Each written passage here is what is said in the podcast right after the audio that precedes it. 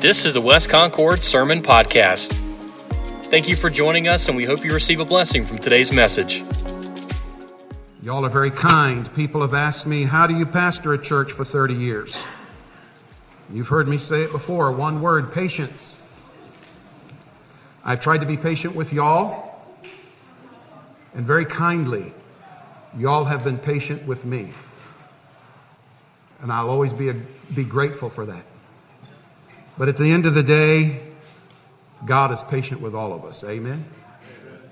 Thank you for your kind words. Now enough about me. Let's get into the scripture. Today we are marking a graduation. Braden, God bless you, brother. You've done well. We're very proud of him. But you know, it's not just his graduation today. No, Aaron didn't miss anybody. The reality is all of us, in a sense, are graduating or transitioning or commencing today. And I think because we get so caught up in the hamster wheel of life that we forget that every day is the first day of the rest of our lives. Every day is a graduation. Every day is a transition. Every day we are asked to commence and go forward. Graduating not only from the lessons we've learned academically in school, which are vastly and very important, but also graduating with the wisdom that we've gained from life's lessons. See, the fact of the matter is, even though we celebrate Braden's graduation, he's not leaving school. Sorry, buddy. Okay. It's just different. It's called the school of life. It's called graduating every day, almost every moment, with the trials and triumphs we've experienced, the things that we've learned. Now, as we go through life and as we as we try to get into the book of Revelation this morning, we need to see something bigger than ourselves. And that's why God has presented us with his word generally and the book of Revelation specifically. Because God wants us to see the end of the story, not just so we can be titillated over future prophecy, but so we can understand the whats and the whys of life in general. So we can see the direction that God is going in, and he is going in a direction. As we see the consummation of human history and world history in the book of Revelation, God wants us to understand. And as we move into chapter twelve, we are still in those trumpet judgments. And over the last couple of weeks, we've been in a large pause. And we looked at God's effort to bring a witness during the middle of this time period that theologians call the Great Tribulation. This yet future seven-year period where God judges the world, specifically the Jews who have rejected his Messiah, and the Gentiles who have rejected their Savior. And even through that, as we saw last week, God is still trying to reach out a hand of grace, to invite, to beg, to plead with anyone who would listen to come to him by faith. As we move into chapter twelve this morning, we begin the first part of a three-chapter viewpoint. What, what I call the grand cosmic battle. And as we do this, picture, picture God moving out from the detailed to the, to the grand and the general.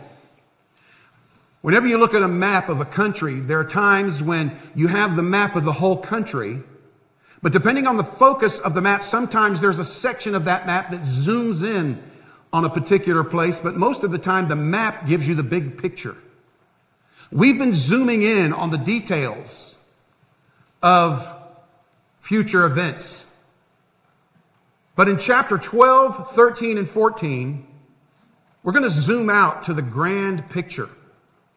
And in a real sense, this, this cosmic battle isn't locked into this seven-year tribulation period. As a matter of fact, what, what John, under the inspiration of God, is going to show us is the grand battle, the cosmic battle that is going on ever since God created the universe until when he finally brings to end all of history and time. And today we celebrate a graduation. But again, it's our graduation because, see, here's the thing. We learn lessons in school, and they're helpful and useful and, ne- and needful. But also, as we look at life, we learn lessons. And I think God is trying to constantly get us to see the bigger picture. I'm guilty of it, getting caught up in, here's the word for Dan, minutia of life. The little mechanisms, the little details. This morning in Sunday school, we talked about faith and how faith is so necessary to face the storms of life. And as Doctor Adrian Rogers once said, you're either going through a storm, you've been through a storm, or you're facing a storm.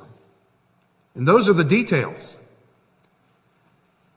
You're not going to get away from them. You're not going to run away from the storms. You're going to get hit one way or another. I hate to tell you that. But through Christ, we have the ability, as one person in my Sunday school class so eloquently said, her faith in Christ was her seatbelt to hold her through those storms in life. And oftentimes I get guilty of not understanding, trying to understand what's going on, trying to focus on those little things that are driving me crazy without understanding the grand and big picture. So that's what we're going to look at this morning. And as we think of it, and again, yes, we encourage Braden, we're proud of him, but also our graduation from today to tomorrow, if God gives it. Our graduation from what we learned yesterday, this morning, to what we face this afternoon and tomorrow. And I love what the philosopher Plato said. He said, the direction in which education starts a man will determine his future life. And that's all about worldview, what you've learned and how you look at the world and how I look at the world. Now, I'm going to say something to you that you're going to probably think is strange. I used to preach this, but I, I've since, I hopefully have grown. I hope that's the reason. But many people talk about a Christian worldview or a biblical worldview. I think you need to be careful of that. I think what we need to have, instead of just a Christian worldview or a biblical worldview, is we need to have a reality worldview. Because oftentimes when people say, I have a Christian worldview, well, that, de- that depends on the type of Christianity they say they espouse. And let's face it, there are more iterations of Christianity, as the old people say, Carter has liver pills. So many interpretations.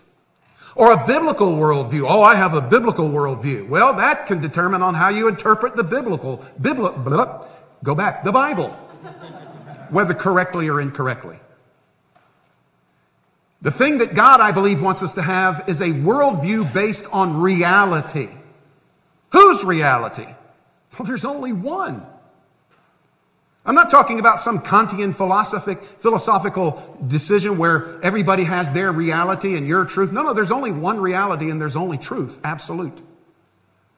Because here's the thing, God's word, because it is truth, does not con- contradict with reality. So as we look at the world and as we face our next day, whether we're Braden graduating from high school or whether we're, we're graduating into the next day, the next minute, we need to look at the world as it really is, because that, if we are educated with that in mind, we will be better able to face the world as God shapes our future in it. Plato had a lot of wisdom there. Greg Kokel, who is a philosopher, an apologist, and a speaker, he said this. He said, I am convinced that most Christians do not understand spiritual warfare. Let me stop there. The reality of life is this. As we look at the world around us and we see all the chaos and havoc in the world, we see all the brutal inhumanity going on, people getting angry, people getting ugly. We see things in our culture that are going the wrong way, constantly bombarded with upheaval and difficulty. You see that, but that's not the completion of reality. For behind everything that you and I observe, there's a greater and grander reality, and that is the spiritual realm that we do not see.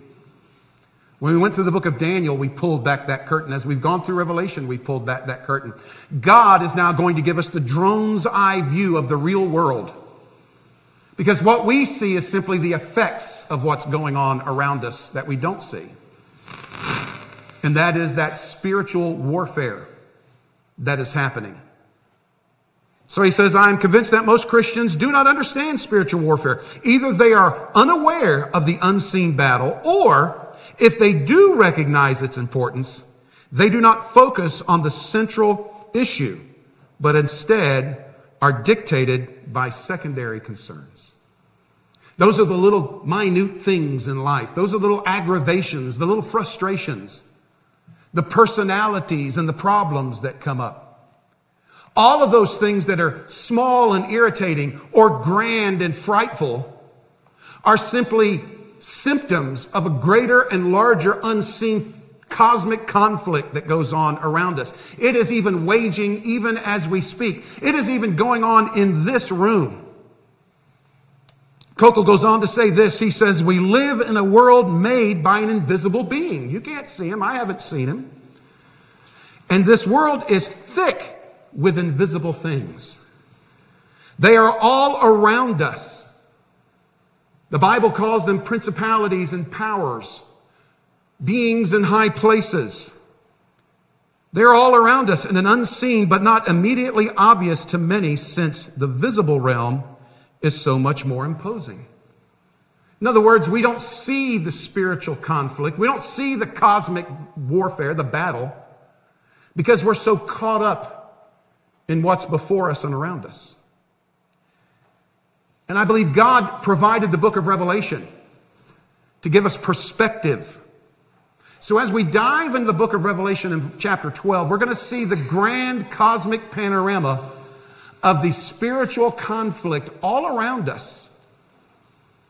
We're going to see why the world is the way it is, why things are going on, and why the seven years of tribulation are going to happen. And he begins with a, you know, telling the story. As we look at the story of this cosmic battle, like every story, there are antagonists, protagonists, personalities, and players. So in chapter twelve of Revelation, verse one, it says, now a great sign appeared in heaven, a woman clothed with the sun, with the moon under her feet, and on her head a garland of twelve stars. Then being with child, she cried out in labor and in pain to give birth. And another sign appeared in heaven. Behold, a great fiery red dragon, having seven heads and ten horns, seven diadems or crowns on his heads. His tail drew a third of the stars of heaven and threw them down to the earth. And the dragon stood before the woman who was ready to give birth, to devour her child as soon as it was born. Verse five, she bore a male child who was to rule all nations with a rod of iron, and her child was caught up to God and his throne. Then the woman fled into the wilderness, where she has a place preserved and prepared for her by God, that they should feed her there one thousand two hundred sixty days. As we look at the story of this cosmic battle, we see the different players, and a lot of confusion and interpretation have been launched to make sense of this passage. And again, it's better to be lean than luxurious in our biblical interpretation. What does that mean again? It means we don't need to choke on details we really don't understand. But there are some glaring facts that give us an, a bit of an understanding, and the most we need that God needed us to know. And as we look at the Bible as a whole, from Genesis to Revelation, you and I get the story of the creation and the subsequent fall of humanity into sin, and centuries and millennia of, of redemptive efforts by God to draw humanity to him, culminating with Christ coming to earth, God in the flesh, taking on the role of Savior, suffering Savior. His death on the cross, his burial, and his resurrection, literally the hinge upon which human history turns from beginning to end. And then we see Christ raising up the church, those who trust in him, out of the Jewish and Gentile peoples of the world. Predominantly Gentile, but there are Jews who do know Christ and are part of the church. As a matter of fact, because the Jews anticipated and revealed this Messiah, when a person who is Jewish comes to know Christ as Savior, he or she becomes the most complete person in the world. That's why it's so imperative that we pray for Jerusalem, pray for the peace of Jerusalem. And then we finally, as we get to Revelation, we see unfolding and the finality of God's plan and mission in humanity. And so as we read this chapter, we see the principal persons within this whole panorama. We first, as we get into this, we see the woman talked about here. Now, many people have interpreted this all kinds of different ways, but actually the best commentary on the Bible is the Bible. And you can find out who this woman is by looking at this description and then going back to Genesis thirty-seven. I'm not going to go there now because we don't have time, but I'll, I'll refer you to that. When Joseph has his dream and he envisions his family in the nation of Israel, and it's very evident that this woman that we see pictures, images the nation of Israel. And as we see those twelve tribes, those twelve stars, the sun and the moon being uh, Jacob and, and Rebekah, we see all of this going on. And certainly from the very beginning in Genesis chapter twelve, when God raised the Hebrew people, the nation of Israel, later called that name, and through the nation of Israel brought the revealed written word and, of course, the living word, Jesus. Jesus was a Jew. The first church of Jesus Christ in the book of Acts was made up predominantly of Jews as it was based in Jerusalem. Yet the Jews rejected their Messiah for the most part. The Gentiles have taken the ball and run with it, but God is not finished with the Jews. As we have gone through Revelation, you get an Old Testament flavor, an Old Testament flavor, a Jewish flavor in that book as God then begins to deal with Israel yet again. And this woman is Israel, God's people. And I'll say this morning, Revelation, from, not just from Revelation, but Israel, they are still God's people. Now, they are God's people who have turned from their Messiah, but God still desperately loves them because God used them to establish his revelation. Paul said when he went to every city, he said, I went to the Jew first and then to the Gentile. Because that's who God went to. He went to the Jews. He established the nation. So this is, this woman is Israel.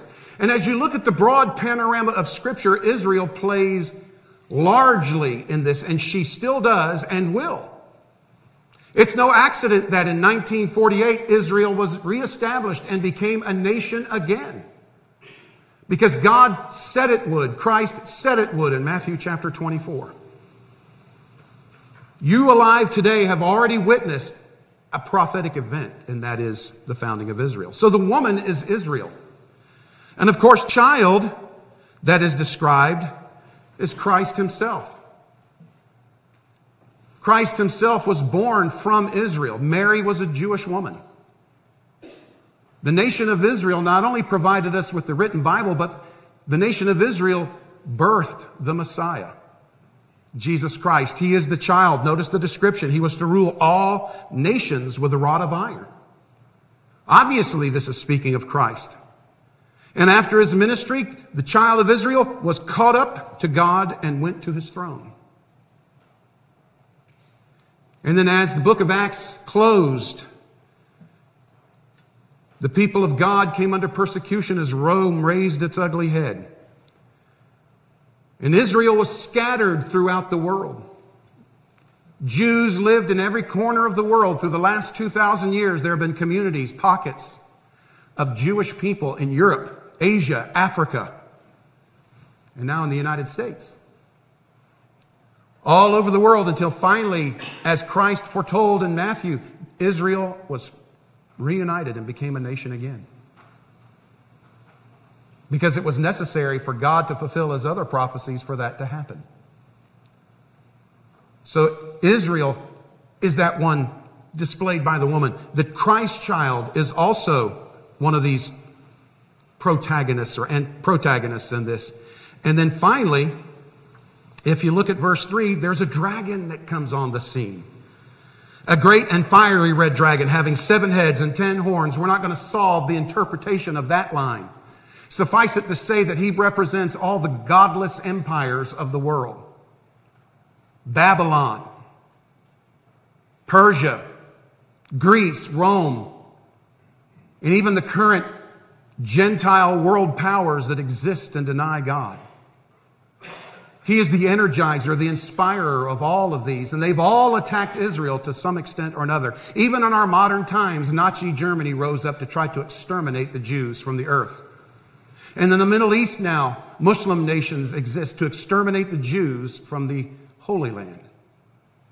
And again, the Palestinian Authority's charter speaks of moving Israel off into the sea. Hamas's charter speaks of destroying Israel. Israel is under attack, under fire, because they are still being attacked. So this whole story of this cosmic battle is the story in time where God had chose to save humanity.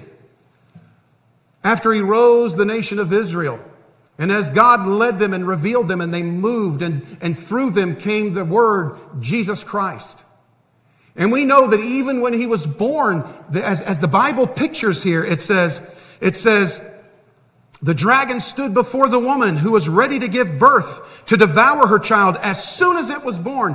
Herod, the king of Israel at the time, Herod the Great, wanted to destroy him as soon as he heard about him. Matthew chapter two. It was as though Christ was being born and Satan in the form of Herod was just waiting for him. But God preserved him. And so we've had this struggle, this cosmic battle going on. This cosmic battle had its foundation in time before time. In the beginning, God, when he created the heavens and the universe, universe, he created this plan to create a people he could love, a people who would worship him. And he created not a perfect world, but a perfect way. See, when we understand the intricacies of life from that very high vantage point, it gives us confidence and understanding as because we know why things are happening and why they've happened the way they happen. We understand God's way of moving in the world and what he's doing and why he's doing it. No, no, not the details. But again, we get the big picture. We get the large overview. I'm that kind of guy. I need the bottom line. I like the big picture. Whenever I study the book of the, a book of the Bible, like Revelation, I always go to resources that kind of give me an overview. Whenever you study the Bible, if you're going to study the book of Revelation or the Gospel of John, or you're going to study the book of Ruth, I always encourage people, read the entire book first so that you can get the big picture and know where it's going. That's what God is giving us in this story. So as we look at the grand picture of the cosmic battle, the players, the participants are Israel, the woman, Christ, that child, and Satan, the dragon. God then moves us to this conflict. We call this a gospel or go- cosmic conflict, a cosmic battle. Picking up, picking it up in verse ten. Excuse me, in verse seven, it says, "And war broke out in heaven. Michael and his angels fought with the dragon." Who is Michael? When we saw Michael back in the book of Daniel, he is the archangel now. He is the chief angel. He is the commander of God's angels. He seems to be the general of the angelic army. We talked before about when you're being plagued, struggling, having difficulty. Oh, the devil did this. No, the devil doesn't know who you are. The devil just is a fallen angel, and angels are not like God. They aren't everywhere at once. And we understand Michael, the, the angel, he serves in specific places at specific times, just like Gabriel, who is God's messenger, comes at specific times. There aren't really any other named angels in Scripture.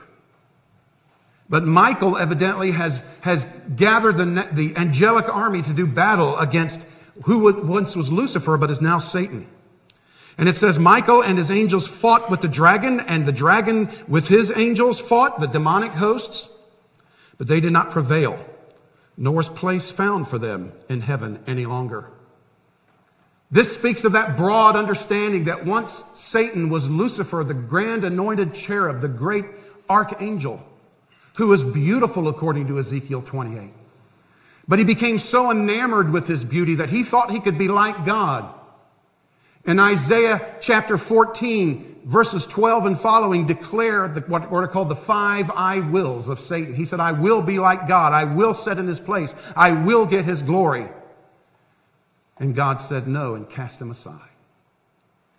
Now, as we zero in on what we're doing, this, this begins to take shape and give us understanding of what's going on during this tribulation period. And in this chapter, and then last, we begin that last three and a half years. That's why in that description we read, it said those number of days, one thousand two hundred sixty days. So there is a grand battle that began and still is being fought today. But Satan ultimately is the loser. Goes on to say, verse nine, so the great dragon was cast out, out of the presence of God in a, and not necessarily a true, true sense, but in a, in a sort of positional sense, because God is everywhere present. But no longer had he God's attention. No longer had he God's ear. He had rebelled against God. In a real sense, God cast him off and cast him down. And so he was cast out, the serpent of old called the devil and Satan, unless you can't figure out who this is. Again, Revelation is its best commentary. Who deceives the whole world. He was cast to the earth and his angels were cast out with him. We know that it seems that he took one third of the angelic host. They rebelled with him. And he was cast out. He was cast down. And Satan's defeat came ultimately on the cross of Christ. When Christ was crucified, I can imagine that Satan and his demons thought that was a great celebration. Could you imagine the party that was going on in the pit and in hell and the demonic hosts when they were hammering the nails into our Savior? When he was hanging on the cross and, and, and it seemed every breath was a labor and agonizing until finally he breathed his last. It, it, you could almost hear the, pal, the palpable shout of victory from the devil and his minions. They were premature. Because it says in verse ten, then I heard a loud voice saying in heaven, now salvation and strength and the kingdom of God and the power of his Christ have come. For the accuser of our brethren, who accused them before our God day and night, it goes on to say, has, has been cast down. And they overcame him by the blood of the Lamb, by the word of their testimony, the blood of the Lamb. Christ's death on the cross defeated Satan, defeated sin, and won the day. And they do not love their lives to death. In other words, over the last two thousand years, even in the time of the prophets and, and then in the future time of the tribulation, saints aren't holding on to their lives until they die. They're actually spending them for the gospel. I encourage you, if you've never read it or don't have a copy, get a copy of Foxe's Book of Martyrs. You'll be saddened yet fascinated by the men and women over the last two thousand years that didn't love their lives to death. They loved the Lord so much that they were willing to give their lives even to the point of death. Even today, there's a ministry out there called The Voice of the Martyrs that reiterates the stories of men and women today, now in twenty twenty-three, who are still being, being tortured, still struggling, and still, still dying for the gospel of Jesus Christ. Why would they do that? Because they know Jesus Christ has won. Now, Satan, Satan still functions. God still allows, allows him because we as humans have a free choice whether to choose Christ or not, and we need that negative choice out there. But as we will see when we get into chapter nineteen, there will become an ultimate defeat of Satan and his minions. He says in there, verse twelve, therefore rejoice, O heaven, and you who dwell in them. So as we look at this story, we see this conflict. And this conflict goes on as we speak. Michael and his angels, the devil and his demons. We saw it in the book of Daniel. If you read the book of Ezekiel, you see it. The book of Zephaniah we studied a few months ago on Wednesday night. In the book of Revelation, there is constantly a battle, a conflict. And, and people will say, well, where is the battlefield?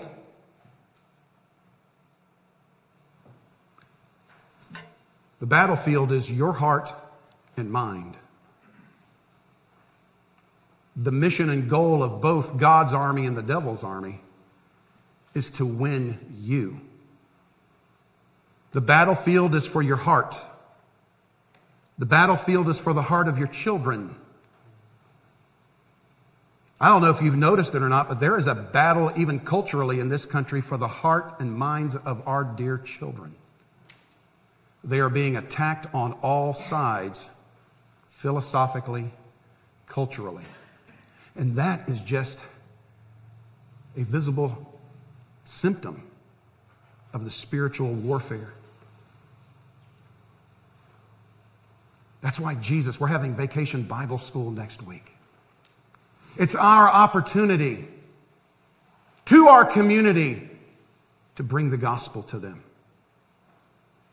Satan, yes, even though he's ultimately defeated, he's ultimately the loser, he's still trying to take your family, my family.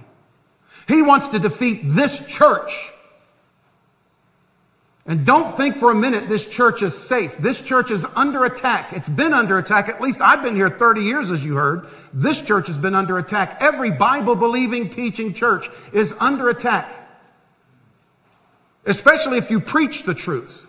Oh, Satan doesn't mind if we sing our songs, have our potlucks. Satan doesn't mind if we gather and gossip and talk. Satan doesn't mind if we do that. But when we start preaching the word, teaching the word, and going out with the gospel, mm-mm. You and I then become a target. There is an unseen world out there.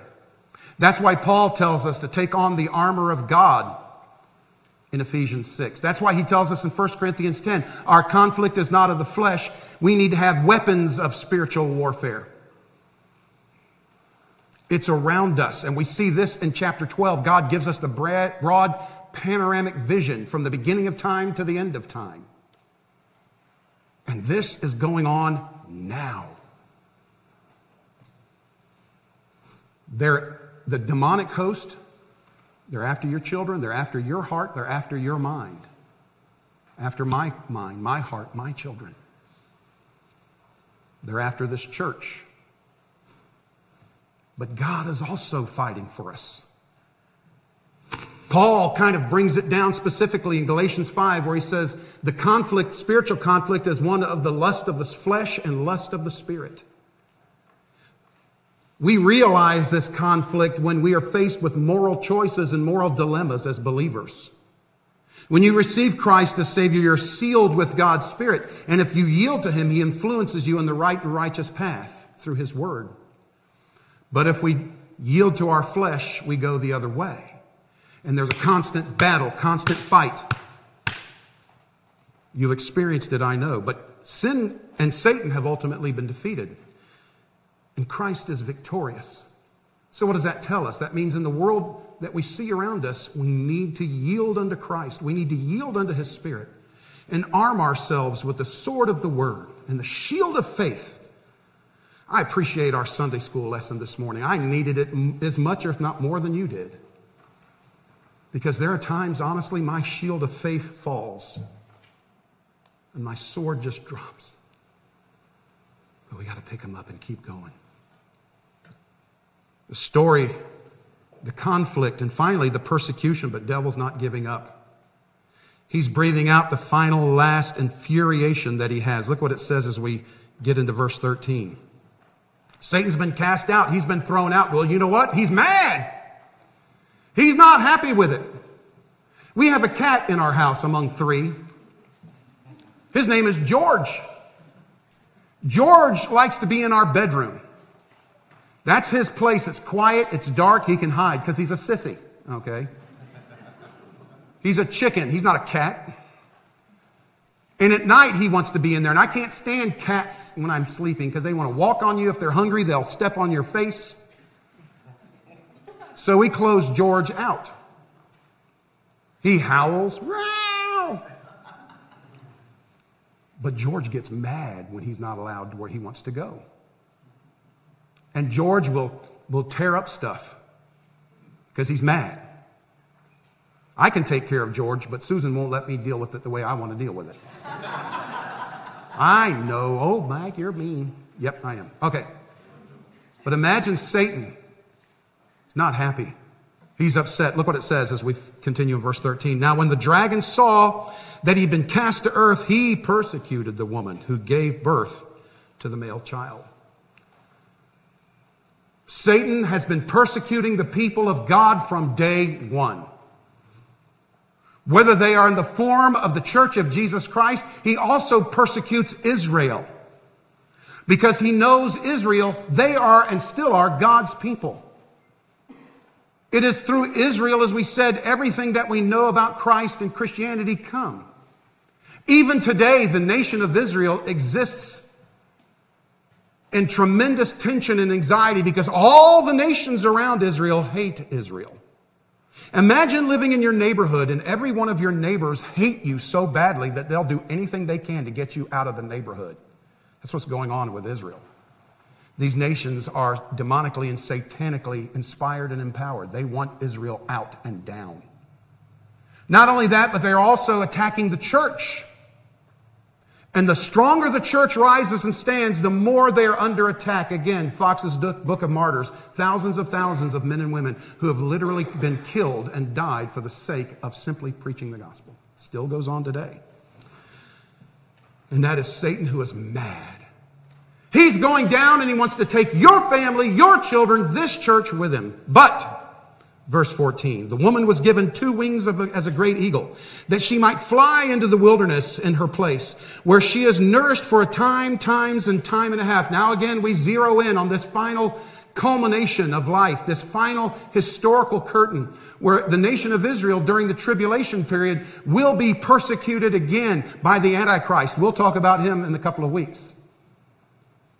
But they, during this time, will come under horrendous persecution. Daniel calls it, these last three and a half years of the tribulation, he calls it the Great Tribulation, or the time of Jacob's trouble.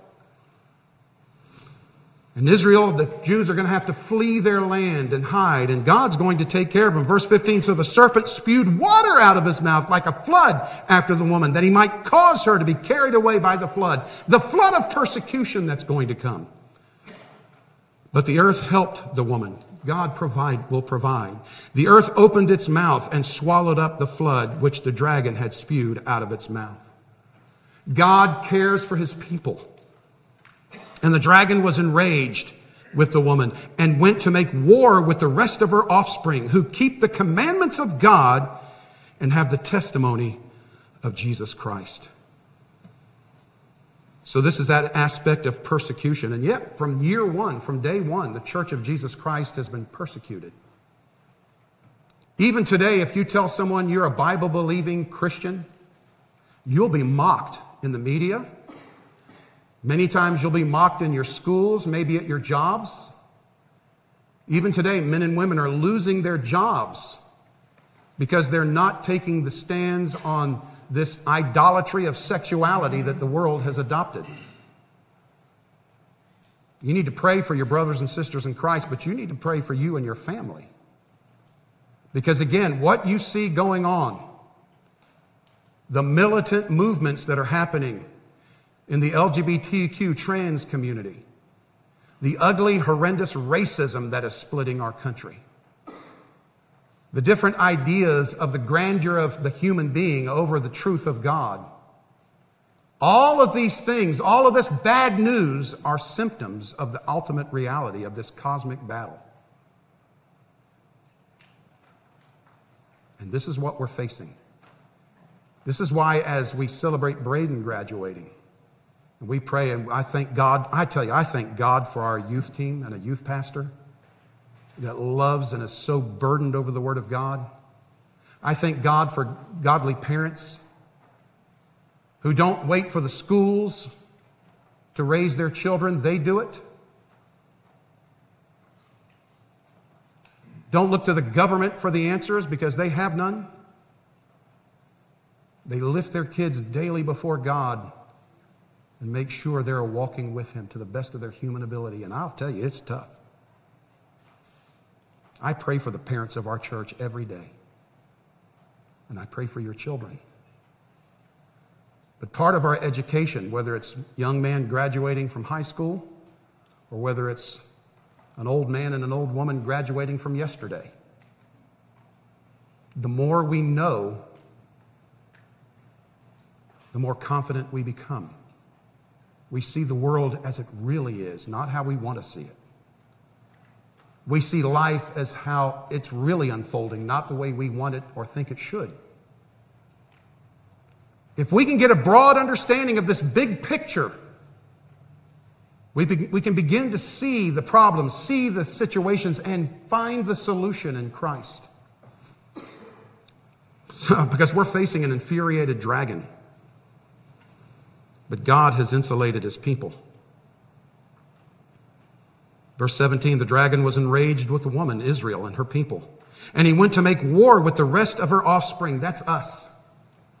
But again, notice earlier, the earth helped the woman. God is still keeping watch over his people.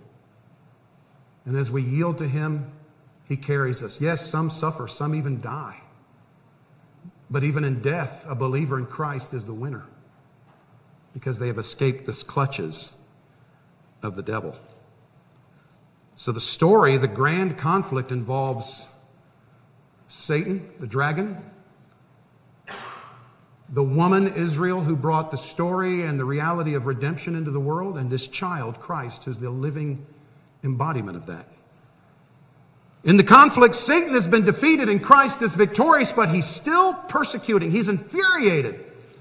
And he wants to destroy you, he wants to destroy your children, your family, and he wants to destroy this church. A couple of verses as we finish. Again, back in Ephesians six, as we think of graduating. You know, today, Braden, you look great in your cap and gown. I know you didn't want to be up there and look, but hey, man, it looked good. Enjoy that. You earned that, rascal. Well, he put on that cap and gown as a symbol of his achievement. We also have a wardrobe to put on as a symbol of our achievement, God's or Christ's achievement in us. It says, for we do not wrestle against flesh and blood. Trans people aren't our enemy. Gay people aren't our enemy.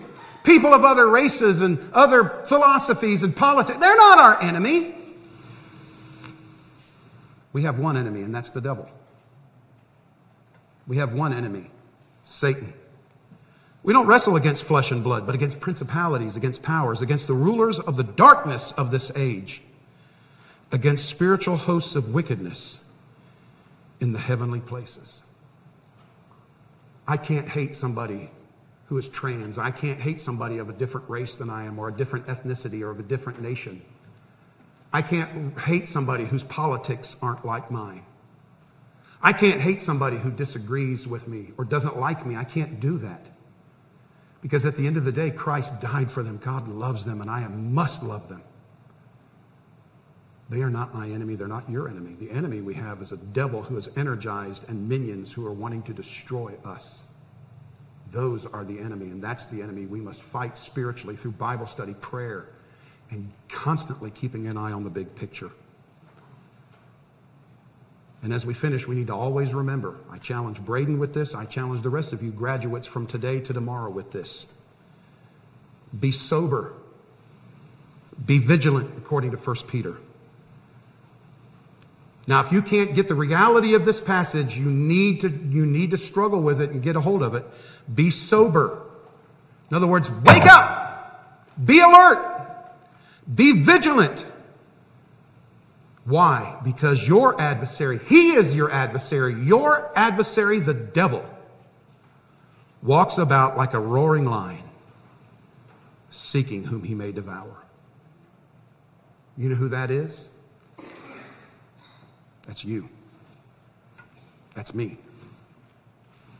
That is your children, your grandchildren, your friends, people in this church. Don't let him win. Let's stand together as we close in prayer. We celebrate today graduation. We celebrate achievement. We celebrate commencement. But in reality, every day is a graduation, from today to tomorrow, from twelve o'clock to one o'clock. We all need to learn and grow and never stop. The question is, what are we going to learn and how are we going to grow? Our theme at West Concord is Come Grow With Us, growing in love and obedience and truth and knowledge. In order to do that, we need to see this big picture going on around us. Oh, we can't see it physically, but we need to know it's there spiritually. You can see the symptoms. Again, they're in the news everywhere. They're in the news everywhere. They're all around us. Even in our lives, the negativity, the difficulty, the anger, the frustration, the fear. These are all symptoms of the spiritual cosmic battle that is being waged even as we speak here and now. First of all, do you know Christ as your Savior? He came to die, to snatch you out of the devil's clutches, to rescue you, to be your Savior from an eternity separated from Him in a place called hell with the devil and his lost minions. If you've never trusted Christ, I pray that you'll cast your faith and confidence in Jesus as your Savior as we speak. There's nothing you can do to earn heaven. Heaven cannot be bought, earned. It's already been bought and paid for. It's been, it's provided as a gift. You come and accept it by faith, fully casting yourself upon the mercies and grace of Almighty God, trusting in Him and Him alone. The Bible says if we do that, God saves us and gives us everlasting life. Please trust Him if you've never done that. Don't leave without doing that. If you do know Christ, have you thought about this grand cosmic battle? We're going to look at a little bit more of it next week, a little bit different con, uh, side, not next week, but the week after. Read ahead. Do you see it? Do you at least see the symptoms? I'm calling on you to surrender not to that devouring lion, but to the loving Savior. This morning might be your time to decide, I'm not going to let Satan prevail or his minions prevail in my life. I'm not going to let him prevail in my family's life. I'm not going to let him have my children, my grandchildren, my nieces and nephews. And bless God, I'm not going to allow him to have this church. Ultimately, he is a loser, and Christ has won. Let's step away from the loser and embrace the winner. As we close this morning, I am going to call. If the altar is open this morning, if you'd like to come, lay your life on the altar before God this morning. You come and do that. You can do it where you are, but if you'd like to come, you can do that. I am. Because I'm going to tell you, I struggle with the same things you do, and I need Him. So let's take a quiet moment. And if God is calling you, you come. If whatever you decision, you will make a decision. I hope you make the right one. Let's take a quiet moment. The altar is open if you'd like to come. And our Father, as we close this morning, thank you for transitions, for celebrations, for commencements, for graduations. And again, I do pray that you'll wrap your arms around Braden and for those who have graduated recently from college and high school. And Father, I pray that you'll raise up this generation to bring revival to this nation and to this world. Strengthen them, Lord. I pray for all these at the sound of my voice, whether here in person or online. Father, I pray that you will galvanize us and help us to see as you see, and help us to trust you, for you have won the cosmic battle. Bless your church, bless these families, and get the glory, we ask in Jesus' name. And all of God's people said, amen. Amen. For additional sermon resources and to find out who we are, visit us online at west concord church dot com. Thanks for listening.